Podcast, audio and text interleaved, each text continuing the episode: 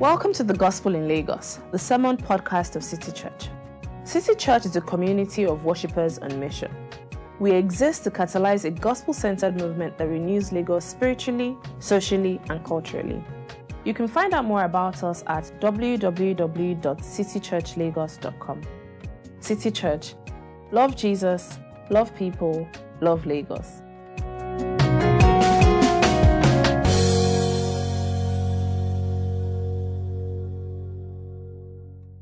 Good morning, everyone. Thank you for joining us, especially those of you in the hall, taking time out to come despite the traffic, the cold, wanting to sleep in bed, all of those things. And also for those who are at home, thank you for joining us. I know that many of you would have loved to come, but rain and different things have stopped that. So what we've been doing over the last few weeks is going through the book of Galatians and just seeing how the gospel is rich, and the gospel is sufficient, and the gospel is adequate really for all of life and all of our circumstances. And so all through the book, Paul is at pains because of false teaching that the Galatians have experienced to show how the false teachings corrupt the gospel. They try to supplement the gospel, but actually they end up creating something else. And that thing that is created cannot actually deal with what's wrong with us and cannot carry us through as we go through life. And so Paul continues, we see in the passage today, Paul continues talking about that, but he moves to a different kind of argument.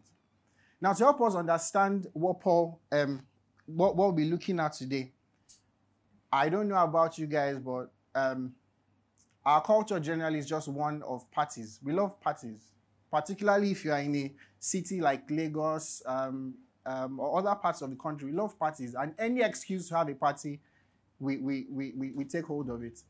So people have parties for loss of a loved one. See, someone has died, and people are meant to be sad that morning, but it's an opportunity to have a party, right? And so we celebrate. My son just finished convocation, graduation from university, we celebrate. I just got a new job, we celebrate. My child has now moved from nursery to primary school, we celebrate. I kid you not, someone did that. And so we have all kinds of reasons to celebrate. We have all kinds of parties that we throw. But there's one that isn't common, and it's high school or university reunions. People don't do that a lot. Like usually, that one, you have to wait for several years to pass before you do that. Like 5 years, 10 years, 25 years. We have now reached the top of our careers, and so now we can celebrate. And why do we do that? We do that because we feel like we're still building, that there are building blocks. There are still things that we're trying to set in place. And so let's wait. Let's wait first. Particularly if you finish school and you're still trying to get a job. You're still trying to make sense of your life. Like everybody thought that you finished with first class or 2-1, like you should have landed this job, and you didn't. And so you don't want to appear before your classmates. You don't want to show that you're still, trying and patching things together. But eventually, when we have the high school reunion or the university reunion, after a number of years, there are two things that we usually notice. We usually notice that those who were most likely to succeed or most likely for anything have become the least likely. And those who are the least likely to achieve or accomplish, or people that people discarded, they are people who have now become the most likely to succeed. What do I mean? So, obviously, in any school, university or secondary school, you usually have those people that everybody is looking at. Those people that are the rave in class. Those people that are the bright brains or the fine guys and girls. And I remember there was a girl that we all loved. We all loved in GS2 because, man, she was really pretty. I mean, people like me, the proletariats in class, we knew that there was no way that we could, come near her. So we just look and admire from afar and, just keep it there. But there were the guys who were actively chasing. There were the people who were, going after the person. And then we saw the person after a number of years. And some of you can relate. Like this person who was the beauty queen in class, has now become somebody with a lot of pimples, somebody who doesn't look as attractive as they were. The person who was the bright brain has now become the person that nobody really wants to associate with. But the people who people didn't care about in class, the person that was always smelling of fish early in the morning, or the person that was always sweating at 7 a.m. that nobody had any explanation for why, those are the people that land all jobs. Those are the people that are working in that top five, company and all of those things. The people who were the most likely to succeed have become the least likely. And the people who were the least likely to succeed have become the most likely. And the more you think about it, you realize that something has happened. Not just that time has passed, but that something, a certain resource, particularly for those who were the least likely, who have now become the most likely. Something has happened to them. There is, if you like, a grace that has been made available to them. And as we look at this passage today, that's what Paul actually says. Paul says that there is a grace that makes people who have become the least, who were the least likely, who were people that nobody really cared about, people that people didn't send, like we say, they have now become people that grace has made available to. And so I've called this sermon, Grace for the Unlikely. And as Paul is arguing, Paul presents two classes of people, as we've been seeing throughout this sermon series. Paul had been talking about people who believe in the free grace of the gospel and people who are trying to, walk other people into slavery. Paul has been talking about the genuine gospel and other kinds of gospels. And here again today, Paul talks about two kinds of people. But in doing so, he's talking about two women, and we'll see more later on. But as Paul presents this to us, he's asking us three questions, really, so that we can appreciate what grace is and what grace does. He says first, where is your source? Because only true grace, only grace gives and has a potent power. He says, where is your identity? Because only true grace can reconfigure our status. And he says, where is your hope? Because only true grace guarantees us an incredible inheritance. And so those are the three things we'll be considering this morning. That grace is a potent power, grace is a reconfigured status, and grace guarantees us an incredible inheritance. Let's pray as we start and ask God for help. Lord, we need you this morning. We want to just ask that you come in all your power, in all your glory, and show yourself strong and mighty. Reveal yourself to us, O God, so that we can see you, we can love you, we can follow you, we can treasure you with all of our hearts. In Christ's name we pray. Amen. And so the first one is a potent power, a potent power. Now, if you start reading from verses 21 to 23, you see Paul says, "Tell me, you who want to be under the law, are you not aware of what the law says? For it is written that Abraham had two sons, one by the slave woman and the other by the free woman. His son by the slave woman was born according to the flesh, but his son by the free woman was born as the result of a divine promise." And you see here, like I said, Paul is responding to the arguments that have been put forward by the false teachers. You see, the false teachers were people who were Jewish, and then were asking the non-Jewish people to be like them, to become essentially Jewish people before they can access the grace of God. And one of the arguments they have been putting forward is that to really be a Jewish person, to really be a true son of God, is to be a child of Abraham. And Paul is showing us here, as we'll see later on, that yes, it means to be a child of Abraham, but really there are two kinds of children of Abraham. There's the child of Abraham that was born as a result of striving to a slave woman by effort. Her name is Hagar. And there was the child of Abraham that was born as the result of trusting in a divine promise, or a promised child. And that child is Isaac. He was born to Sarah. So I put up a table to help us just understand the flow of the passage as we go on. But you see, this argument Paul is making really comes from Genesis chapter 16 to 21. So Pastor Femi says he's the chief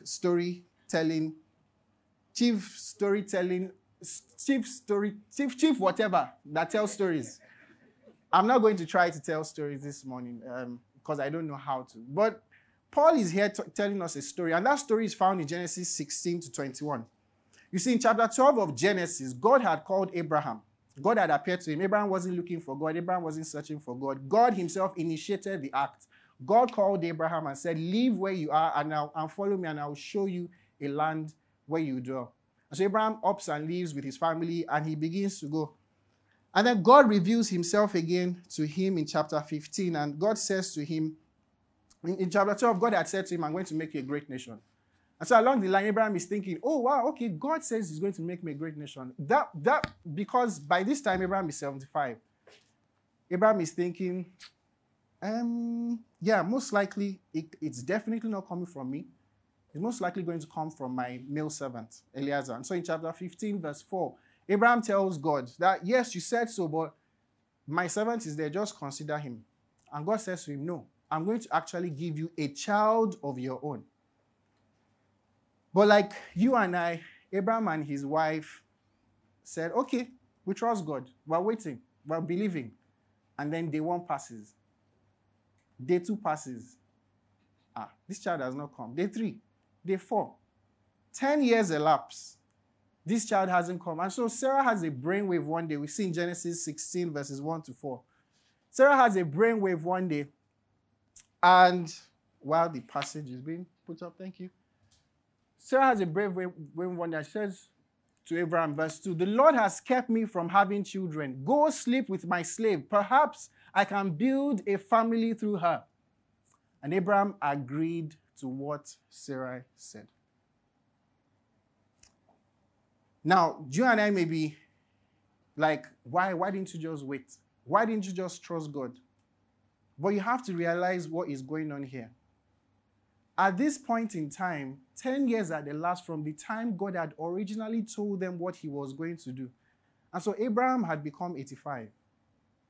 Abraham was getting old. Sarah was just 10 years younger. Sarah had become 75. I don't know if you've seen any 85-year-olds around lately. They are not trying to have children. And so when God says to you that he's going to give you a child of yours, your brain starts working and you feel like, oh, yeah. Maybe God was actually saying that we should use another method. We should use another source to bring this child about. And so Sarah devices this means. She uses her slave, her servant lady called Hagar, and the child comes. But then now, like, you have to give it to this Hagar and Sarah. Like, this is just like African magic. Because Hagar produces the child, and then Hagar starts wearing 50-50 shoulder pad. What my madam cannot do, I can do. Oga has married me. I'm going to show this Madam Pepe. And so the Bible tells us in chapter 16 of Genesis that Sarah said, see what this woman has done, and she sent her away. Eventually, in Genesis 21, after a number of years, another 15 years, God brings his promise about, and Sarah puts to bed, and she has a child called Isaac. And so you see all these characters again as we go on in the story. But you see, it's worth pointing out here, friends, that we can look at Sarah. We can say to Sarah and Abraham, like, hey, why didn't you guys just wait? Why didn't you guys just trust God? Why didn't you guys just believe what God said? But if we're honest with ourselves, it's the same thing with us.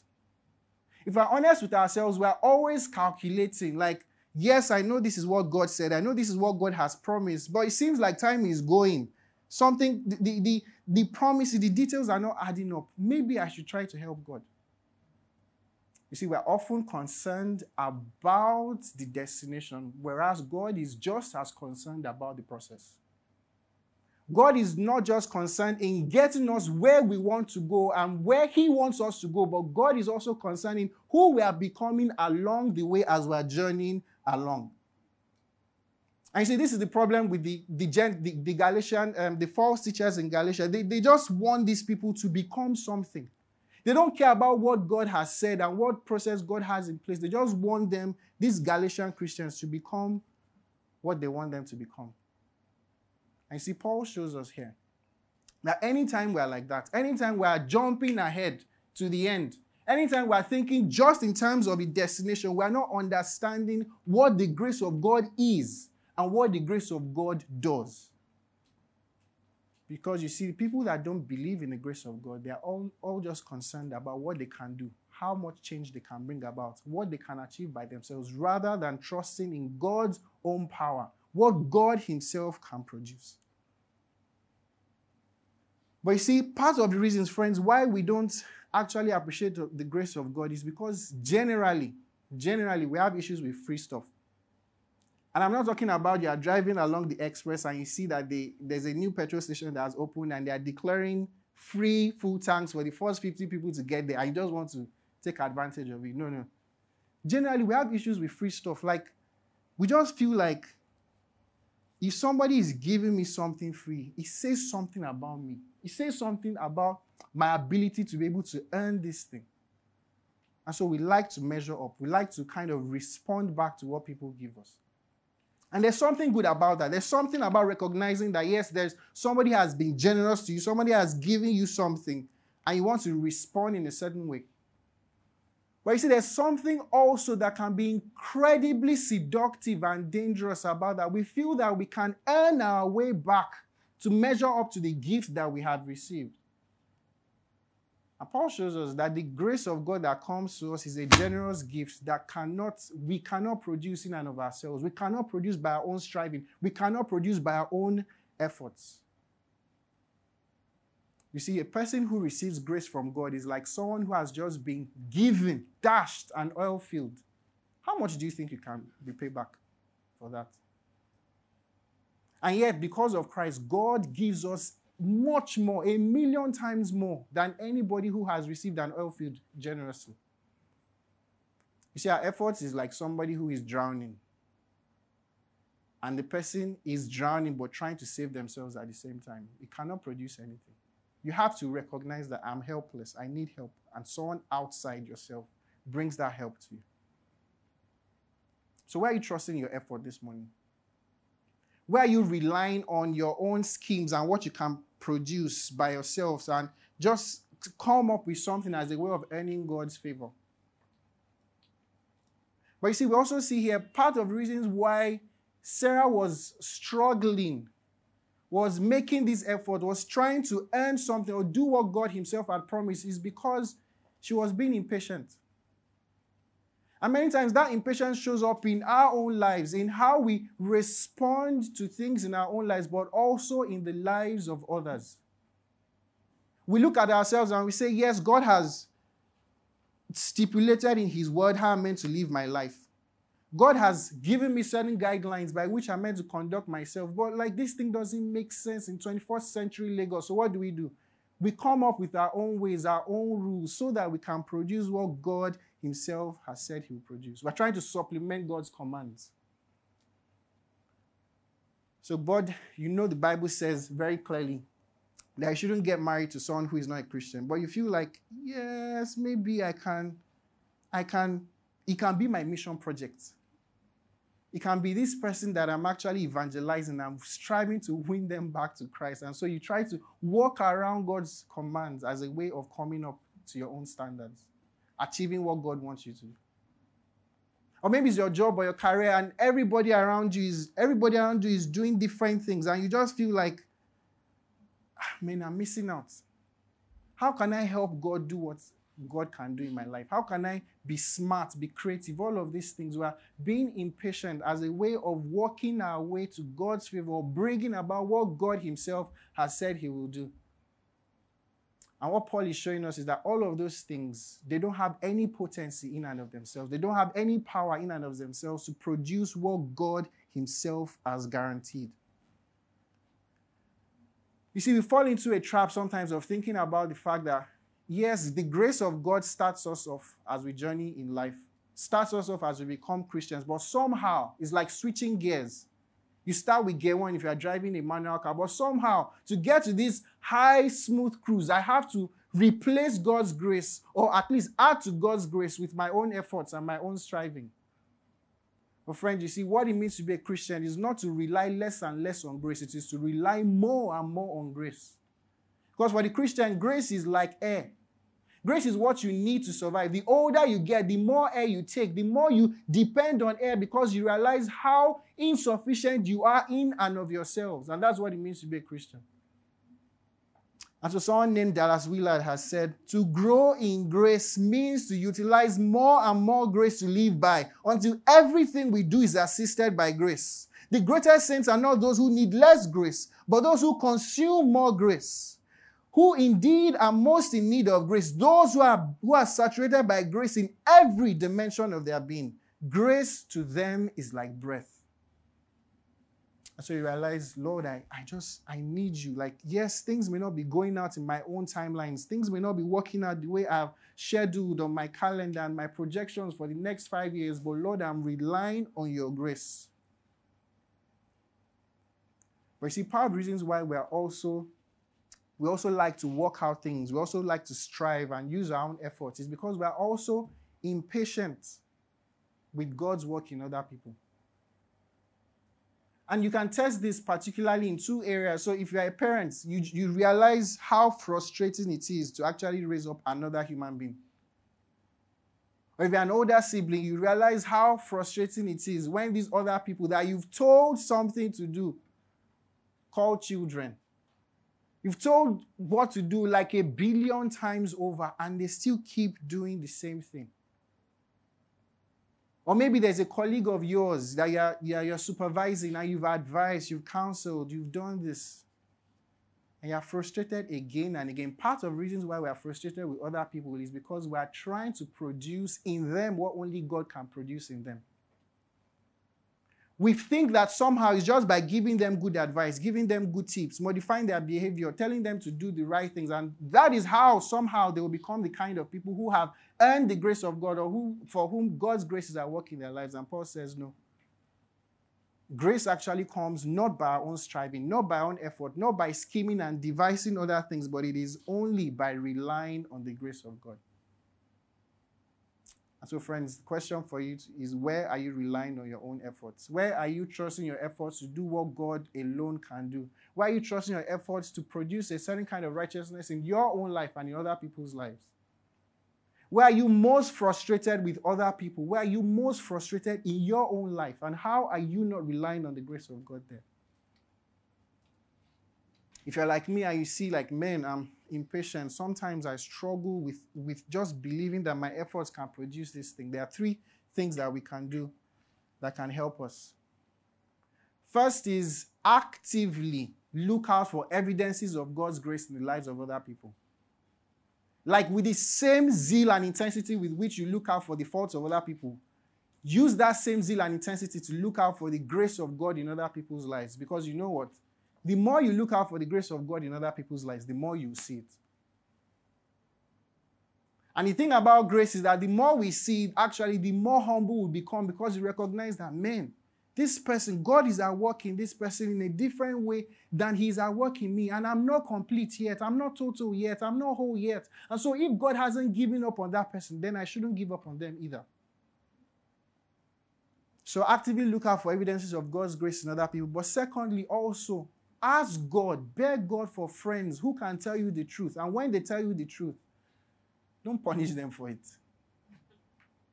You know, some of us, we have this overinflated sense of ourselves, of our importance, and of our own whatever, that when people actually tell us the truth, we give them an arm's length. But you see, we can never become the kind of people that God has called us to be in isolation. There are many things about yourself. There are many things about yourself that you cannot see unless you're actively asking God through His work in other people to speak to your own hearts and lives as well. And so are you the kind of person that has friends who can tell you the truth? Or are you the kind of person that when they tell you the truth, you just sideline them? You X them. And so your friends feel like they constantly have to walk on eggshells around you just so that, you know, our relationship can be well managed. But lastly, also meditate on the scandalous grace of God in Christ. You see, often we don't realize how much of a scandal God's grace is, that God actually looks at you, and He wants you. That God looks at me with all my faults and brokenness, and He doesn't say, no, this guy, again, for the 1,000th time, I've vexed him. You know, our obsession with cancel culture is partly, in fact, mostly due to the fact that we don't actually know what grace is and what God's grace produces. So meditate on the scandal that is the grace of God in Christ. But secondly, what we see here, Paul shows us, is that grace gives us a reconfigured status. Grace gives us a reconfigured status. Now, generally, in cultures around the world, there's a fascination with certain gestures.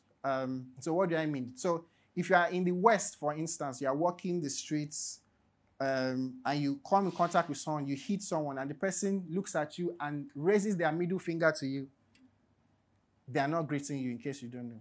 They are not saying hello, right? They are expressing utter disdain for you. If you are in the Middle East, and some of us might remember this, a couple of years ago, when George Bush was president, he was in Iraq, and it was at the height of the Iraq war and all of the U.S. involvement there. And I think he had gone to give a speech, and someone just, from the crowd, someone just removed, someone just removed a shoe and threw it at him. And he hit George Bush. The person was not trying to call his attention.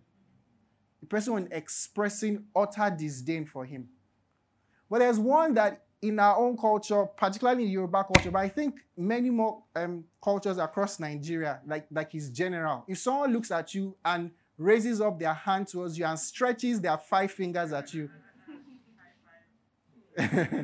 No, it's not a high five. They are not greeting you. They are saying something. And what they are saying is not just about you. They are talking about your momsi. And you know, there's nothing that gets a Nigerian worked up like abusing their mother. Like, you can be a coward, you might never know how to fight, but once they talk about your mother, power just comes. How can you talk about your mother? Just break bottle. You know? And that's a little bit of what Paul is doing here. Because what Paul is doing here, like I said earlier, the Galatians had been talking about how that, yes, to be a child of God is to be a child of Abraham. And Paul says, no. You guys think you are being biblical. No, you are not being biblical enough, because we see that there are two kinds of Abraham's children. There's a child of Abraham that comes from the slave woman, and there's a child of Abraham that comes from the free woman. Who is your mama? That's what Paul is asking the Galatians. And we see on the table here, Paul says there is a, Hagar is the slave woman, while Sarah is the free woman, and in terms of their childbearing, Hagar is the one who is actually fruitful, but Sarah is the one who is barren. And so in 23 to 26, Paul expands on this a little bit more. And I don't want to talk about it as much, because we've talked about slavery a lot in the last few weeks, and how that if we are trusting in the law of God to fulfill us, the law of God to earn our way to God, to commend ourselves to God, we're actually being slaves. And all of us can sit here and say, no, I'm not a slave. I'm not bound up. I'm not, I'm actually a child of God. But Paul presents two tests in verses 29 and 30 to actually show whether the grace of God has come to you and whether that grace has reconfigured your status. Look at verse 29. He says, at that time, the son born according to the flesh persecuted the son born by the power of the Spirit. It is the same now. The son born according to the flesh persecuted the son born according to the Spirit. It is the same now. What is Paul saying? Paul is saying, if the grace of God has come to you, if the grace of God has altered your status, if the grace of God has transformed you from a slave to a free person, you will be persecuted because of it. And what Paul is saying here is he's talking about Genesis 21. Again, the story of Hagar and Sarah. Now, in Genesis 21, by this time, Isaac has been born. Isaac is the son of Sarah. Isaac has been born. And back in the day, when you give birth to a child, like now we breastfeed for 6 months, 9 months, 1 year, and we kind of give up. Back in the day, you did it the good way. Breastfed for 3 years. Which means that all of us who are still fighting for 4 months paid leave, 6 months paid leave, that is the goal. Ask for 3 years paid leave. 3 years. Anyway, so they decide to throw a party. Talk about throwing parties. They decide to throw a party to celebrate. Yay, this boy is now no longer a baby. He's now a toddler. He's now a growing child. And there, at that party, the son of the slave woman, who is named Ishmael, sees Isaac. And instead of celebrating with everybody, he begins to mock him. He begins to persecute him, like Paul says here. And see, what Paul is showing us is if you've encountered the grace of God, you'll be mocked because of it. You'll be persecuted because of it. Ask yourself, when last were you persecuted because you actually believe in the grace of God? Now, I know Dami just spoke about people in the north who are actually suffering for it. But there's a tendency for us to think that that is all persecution ever is. But whereas the Bible says, actually, anybody at all, regardless of where you live, anybody at all who has named the name of Christ, who has been joined to Christ, will be persecuted. It comes in all shapes and sizes. It comes sometimes with the insults we receive at office. It comes sometimes with the way people look at us. It comes sometimes with the privileges that we may not be able to get. Sometimes, like our brothers and sisters in the north, it comes at the price of your life. But don't miss this. Anybody who has known Christ will be persecuted. And so the question for you is, when last were you persecuted? We can say all these things about, no, I'm not a slave and all of that. But when last did you suffer persecution? When last were you ridiculed? For believing in something that the Bible says, for trusting in something about God, when last were you ridiculed about it? But you see, the second test Paul presents in verse 30, he says, but what does the scripture say? Get rid of the slave woman and her son, for the slave woman's son will never share an inheritance with the free woman's son. Again, Paul is continuing his argument from Genesis 21. And so at that point, Sarah sees this son of the slave woman, Ishmael, mocking her own son Isaac, and she says to her husband, get rid of that woman and her son, because they will not share the inheritance of my son. And Paul brings that again as a test to show whether you have encountered the grace, the unlikely grace that is available for unlikely people. Paul says, are you separated from people who try to earn their way to God by the things they do and the things they produce?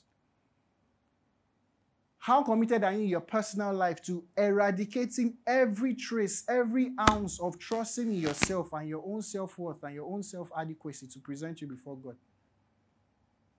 Are you constantly considering the ways in which you are at heart a legalist, the ways in which you are trying to substitute the gospel with your own performance or to supplement something before God so that God can actually receive you to himself? Paul says we should separate, get rid, take those things away from us. But also it means in a community of believers like this that we are radical, we are intently serious about the sufficiency of the gospel in and of itself to save us, to complete us, to present us to God. We are radical in eliminating anything that doesn't have to do with the gospel, because God has united us, God has joined us as heirs to him. But you see, one more thing Paul says. So Paul talks about these two women and the fact that their status, one is a slave and one is free. But he says also in the fact that they bear children, one is fruitful and one is barren. And this one is the most surprising of them all, because, of course, Hagar is the one who bears children. Hagar is the one who is able to conceive, and Sarah is not. And so, in that regard, in our own minds, we are thinking, yes, she must surely be the one who is accepted before God. She must surely be the one who is commended, the one who is the good example. But Paul says, no, when it comes to the economy of God, God switches things around, and it becomes the person who actually produces in and of themselves is the person who is not accepted before God. But the person who is the barren person, the person who recognizes, man, there is nothing in and of myself that I can produce. There's nothing within me that I can use to earn God's disposition and favor. That is the person that actually receives God's grace. And see, friends, grace is recognizing that, man, I cannot produce anything. Grace is recognizing that I am barren. Like, I cannot produce what God himself can bring about. God must do something. God must come to me in a radical way. And see, what Paul says to us is that it is those who recognize their barrenness that actually receive grace from God. In verse 27, he quotes from Isaiah 54, and there he says, be glad, barren woman, you who never bore a child. Shout for joy and cry aloud, you who were never in labor, because more are the children of the desolate woman than of her who has a husband. It is when you recognize that I am barren, I don't have anything to merit myself before God, that God actually comes to you with his grace. And you see, what we discover here, friends, for many of us, it is that your very disqualification, the very thing that disqualifies you from supposedly getting the grace of God, is what qualifies you for it. Hagar was fruitful. Hagar was the one, if I were choosing somebody to be able to bring a child to the world that would multiply and bring about God's promise, of course it was Hagar, because Hagar is the one who is fruitful. Hagar is the one who could produce a child. And for 14 years, that was the case. She was able to produce a child, whereas Sarah was barren. Sarah could not produce. And yet God looks at Sarah and says, yes, that very person who cannot produce is the one through whom I will bring about my promise. Friends, your disqualification qualifies you to receive God's grace. Please stop looking at yourself as this person that is messed up and broken, and this person that has to somehow put all of their acts together to be able to come before God. No, no, no. Just come before God as you are, because he knows who you are anyway. He knows who you are anyway, and he's not running away from you. He knows who you are, and he's coming to you, actively pursuing you and asking you to come. But you see also, friends, when we come to God recognizing our barrenness and brokenness, God deals with our shame. That's what we see here. And you see, just like in current times, to be barren in biblical times was a sign of shame. It was like having everything that everybody else, like having nothing that everybody else had.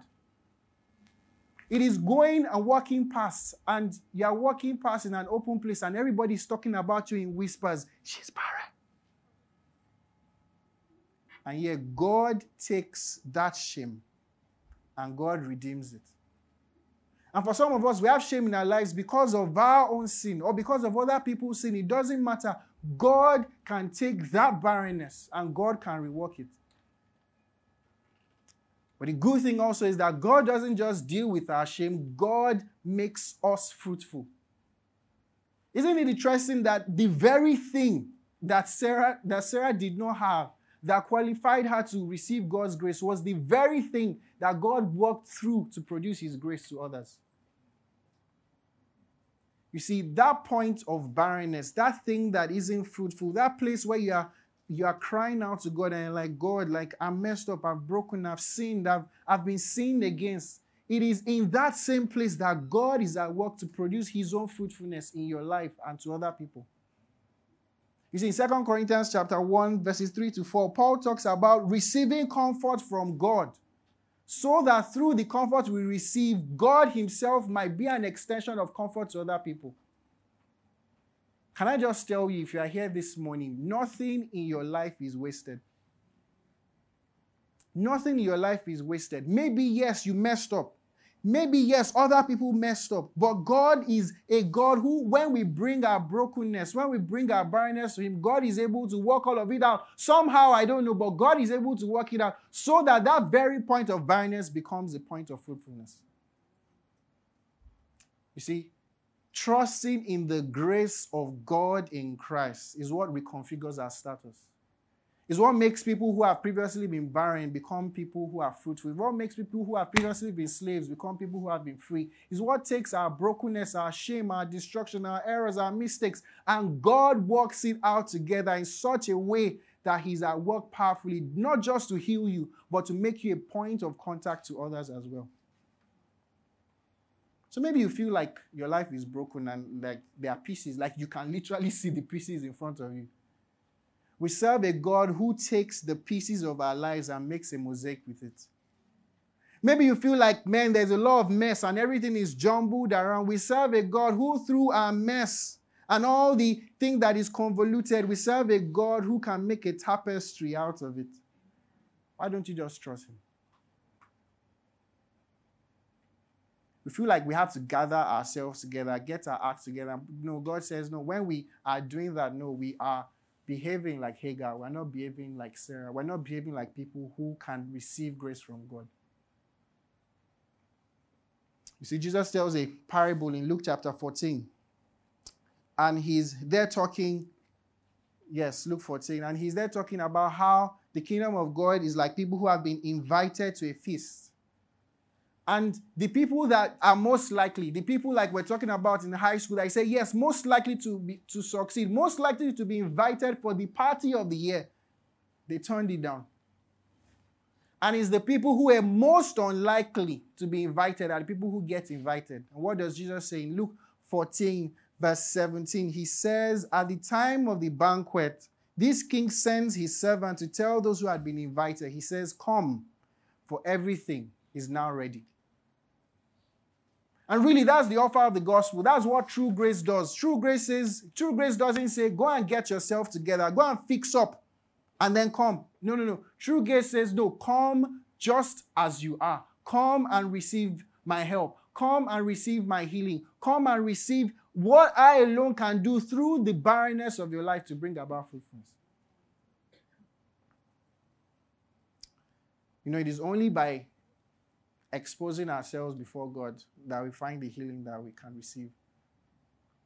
It is only by acknowledging, like in the words of that song, nothing in my hands I bring, simply to thy cross I cling. It is only by recognizing that I have nothing in and of myself that we actually receive the grace of God, the grace that reconfigures our status. So the question for us is, where are you behaving like a slave? Where are you saying that, no, no, I'm not a slave, but yet you are behaving like a slave because you are not being ridiculed. You're not seeing the test of people persecuting your own life. You're not seeing yourself separating or separated from other things and people that don't trust in God's grace.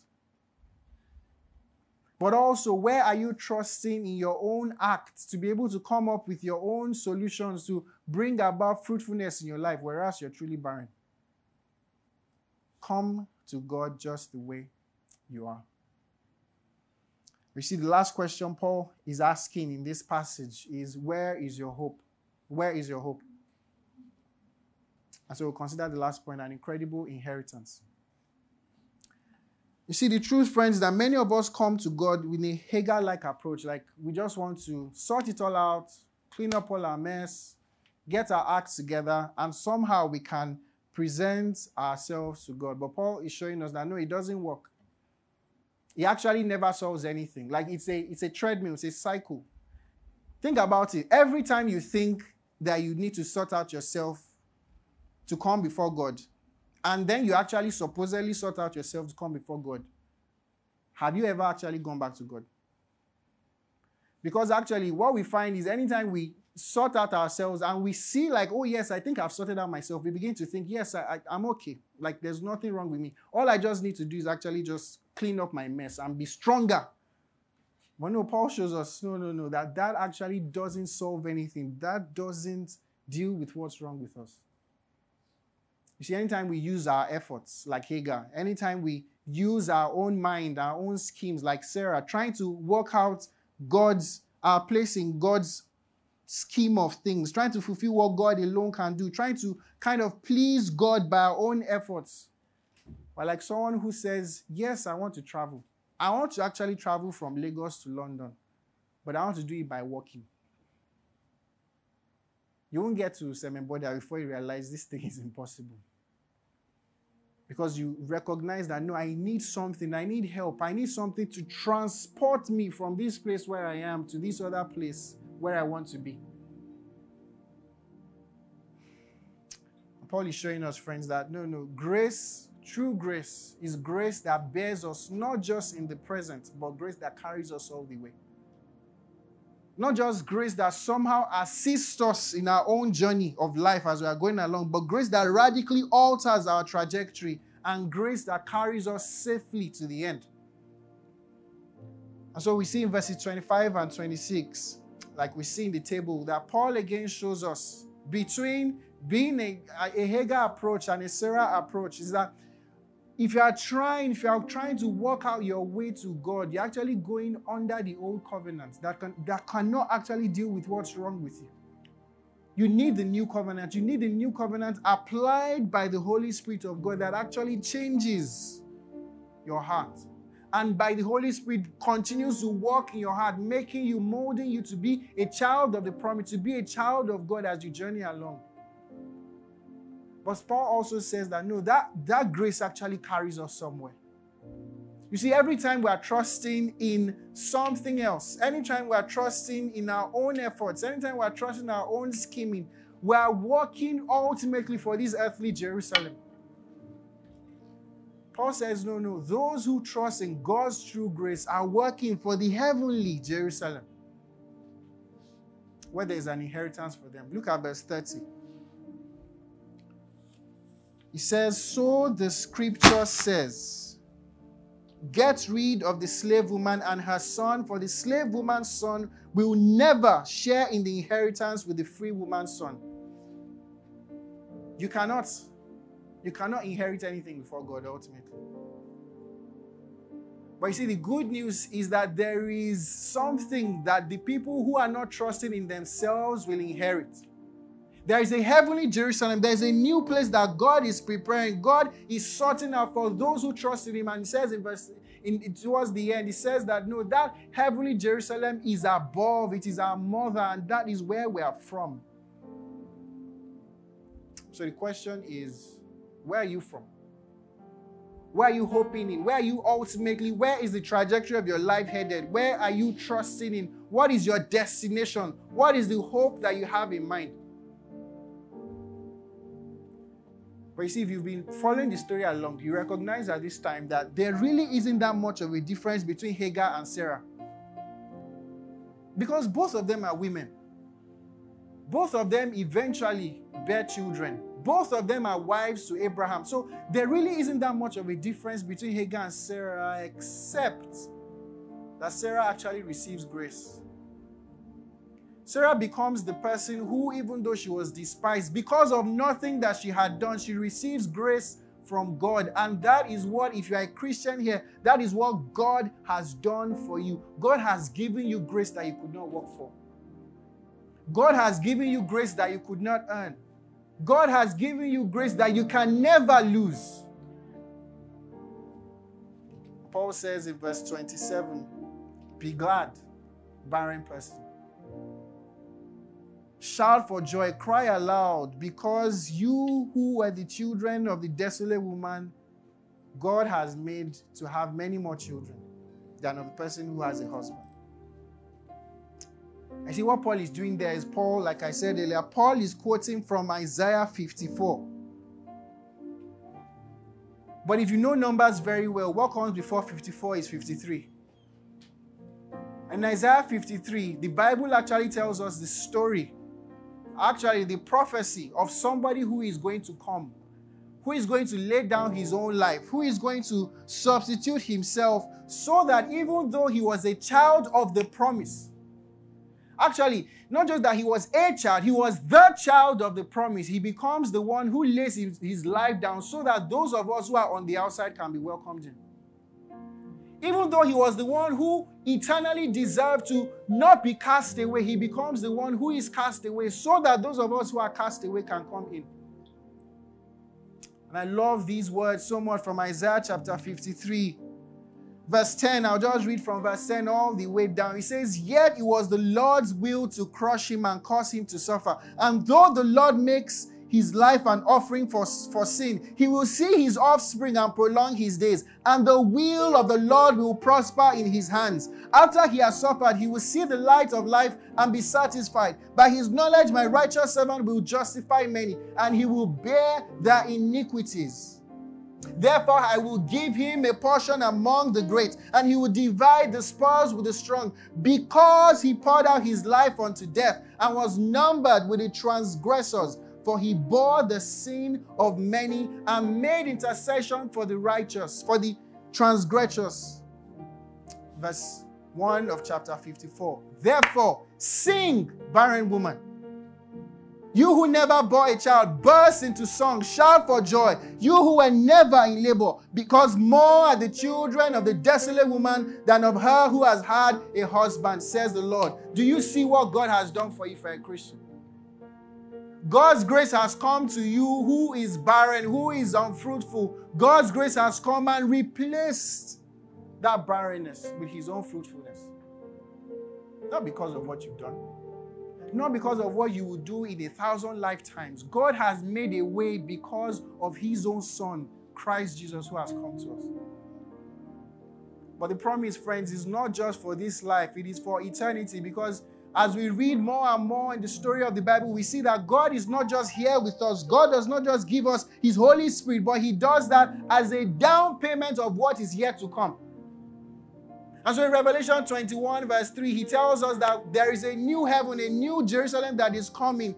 And what is ultimately significant about that place is not just that there is no brokenness. It's not just that there is no barrenness. It's not just that there is no more sin and suffering. No, no. What is significant about that place is that God himself dwells there.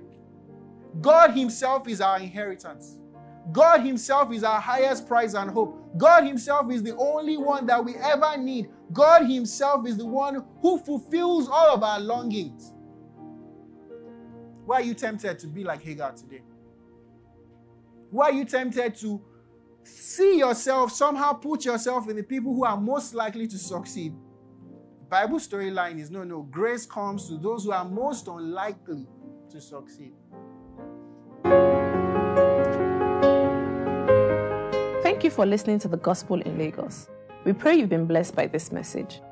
To learn more about City Church, visit www.citychurchlagos.com. City Church. Love Jesus, love people, love Lagos.